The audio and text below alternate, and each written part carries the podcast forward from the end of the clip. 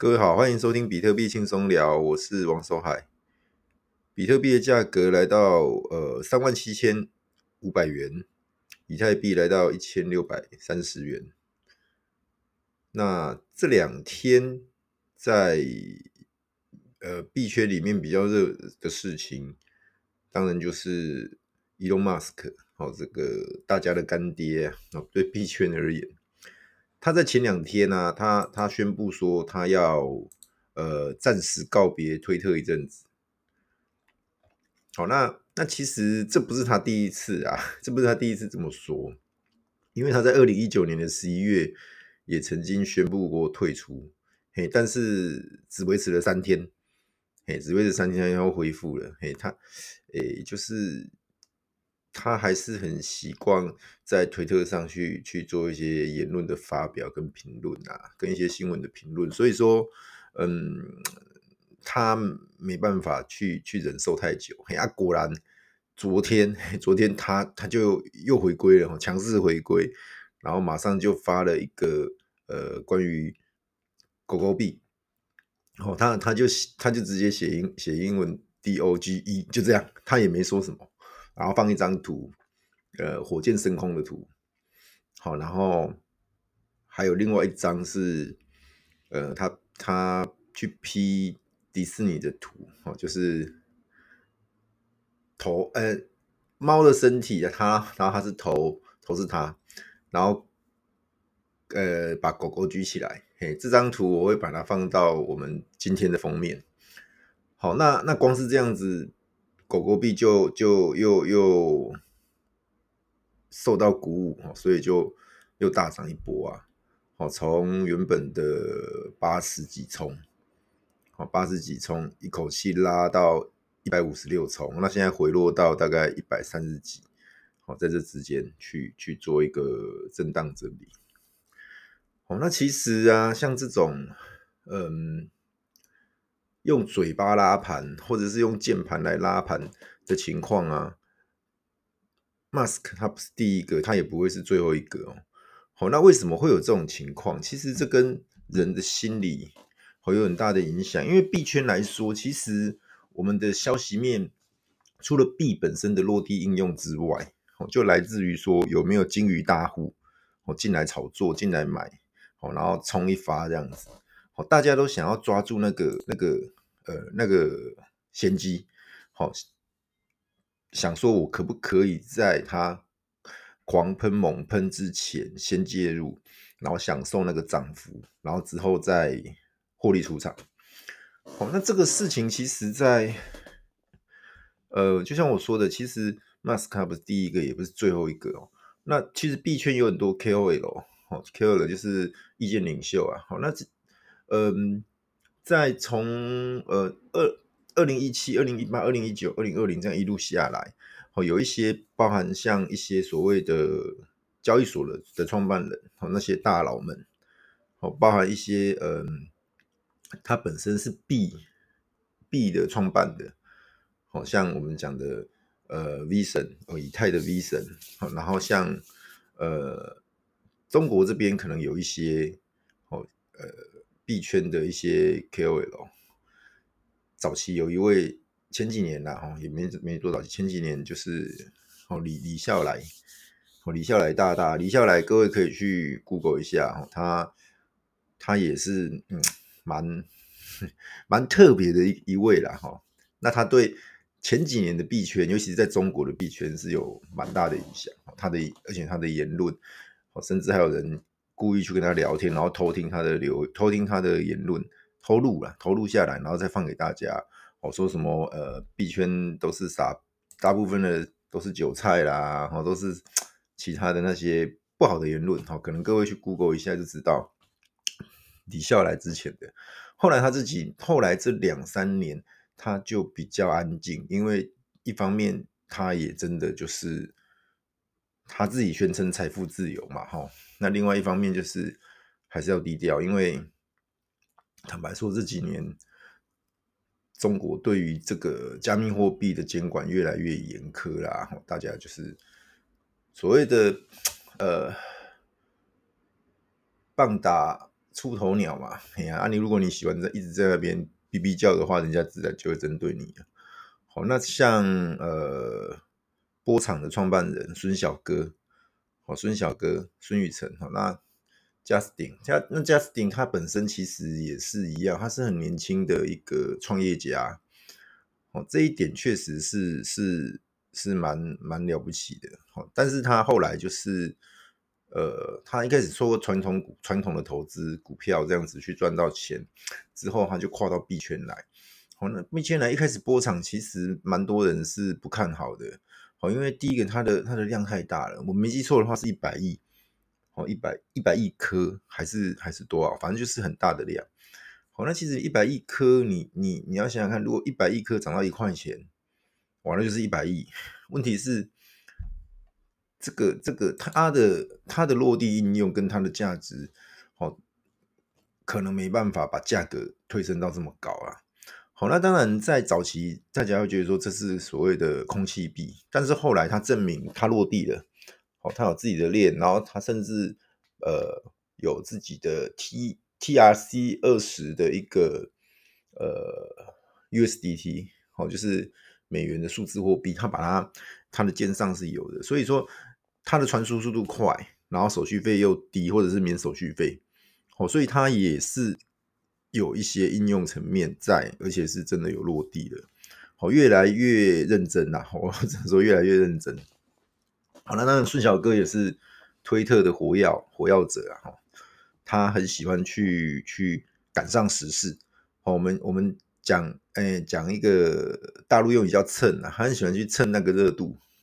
好像之前。呃，乡民起义，好，那个呃，WSB，好，就 Wall Street Beat 那个乡民起义的那那个那个部分，GMB 他就去蹭，他就说，他就到那个 GMB 的那个电报群里面就说，哎，叫那个乡民的那个电报群，他就说我买了好像是一百万美金的 GMB，好，他支持这样子的的一个活动，然后请大家多关注一下波场。T R X 这样子，好，那那 T R X 果然就涨一发这样子，好，那其实在，在这样子的一个过程，好，我们可以去看到，就是说，你你你你本身你对你自己的一个币的一个操作，或者说你自己对你一个币的一个热度的维持是很重要的。好，我们常讲币圈，它，你你把这个币这个代币，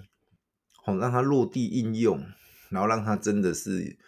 跟跟现实世界有个连接，好，那这样子大家会更有感，好，而不是一直打高空说啊，我这个是多么伟大的币，我这个是将来要要呃，甚至是你要移民火星的时候，就是用这个币来买买门票、买买船票哈，那个太过于打高空了，你可能就是还是要现在的依依现在来说，如果要让呃，一般普罗大众人认同的话，你就是想办法要让这个币，它可以是一种呃，让人们是可以感受到它的温度，感受到它的温度哈。所以这些币圈的大佬 KOL 哈，或者是一些创办人，他们会在一些呃平台、一些呃聊天室或一些讨论区，好像推特这些呃社群，他去做一些推广或者是一些。言论言论的发表，就是来自于说，希望人们多关注、多认同，甚至进来参与。好，那这边其实刚刚讲的，呃，先从 Musk 李笑来，好，这位所谓的中国有最多比特币的人，好，他的抬头好像是这个吧？然后孙小哥嘛，孙小哥，嗯，那这边其实。当然，那是呃国外跟大陆。那其实早期还有一位美国那边还有一位咖啡大叔啊，My Coffee，My Coffee 就是就是各位有个反毒软体叫 My Coffee，那个就是那个那个创办人那个大叔哦，他你去 Google 他的照片，他很帅，他全身刺青，好，然后有一些他以前的故事，好，包含他以前呃他有几任婚姻嘛，然后曾经还涉涉嫌杀妻。哦，当然那个是网络写的哦，哦他他涉嫌呐，就不是没有没有不没有证实是真是假，然后，然后呃，有什么有一些可能吸毒之类的那些那些那些新闻出来，比较负面啦。好，所以前几年数字币正热的时候，他也是在推特上，好，在一些电报群上会去发表言论，好，会去用嘴巴喊盘。好，那他那他比较大的争议是，他都去喊一些小币，喊一些小币、空气币、山寨币那一类的。我那时候我没记错的话，有个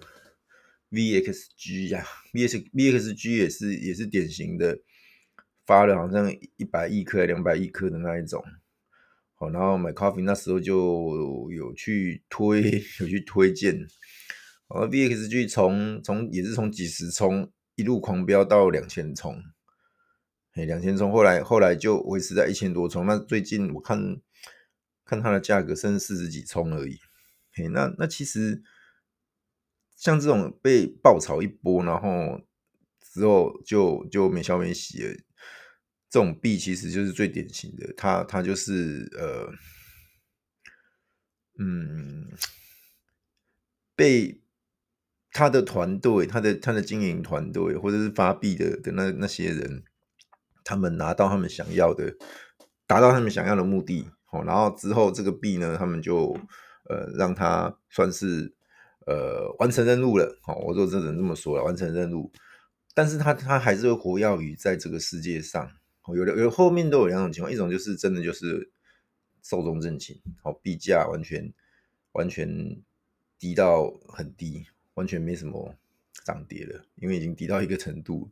然后被很多交易所下架，你甚至你要买卖它都困难，会是这种情况。好，那如果如果有些还存在很多交易所，好，那那个有有一种情况是社群，社群的力量，社区的力量继续去维持它，好，它可能没办法再做一些更新了，但是它就是去维持它，譬如说还有矿工去挖它，好，去维持它的一个交易，去维持它的一个传呃币的传输，这样，仅此而已。好，那其实在，呃币圈来说，像。回到 Musk 哦，币圈来说，其实像 Musk 这种这种呃名人，或者是这种世界，他现在是世界首富哦，或者是说有真的有很大影响力的人，他们持续来关注，持续来来来参与，好，这绝对是一个呃比对币圈来说是正面的，好，对币圈来说，只是他这种呃嘴巴拉盘的行为，边际效应会一直递减，好，边际效应会一直递减。将来或许有一天，Musk 他在讲什么比特币、狗狗币啊之类的时候，币价的波动很小，甚至就都不会有波动了。哦，那个是一个从人们疯狂、人们的心理、人们的那种害怕失去、好那种疯魔的感觉，会随着每一次、每一次、每一次这样递减。好，那币本身还是币，好，不会因为 Musk 不喊。它就不就是不是比特币，不会因为马斯克喊了它，它就变成不一样的比特币。好，比特币本身还是比特币，好，它的价值不会因为呃单独一两个人这样子在喊就有不一样的的结果。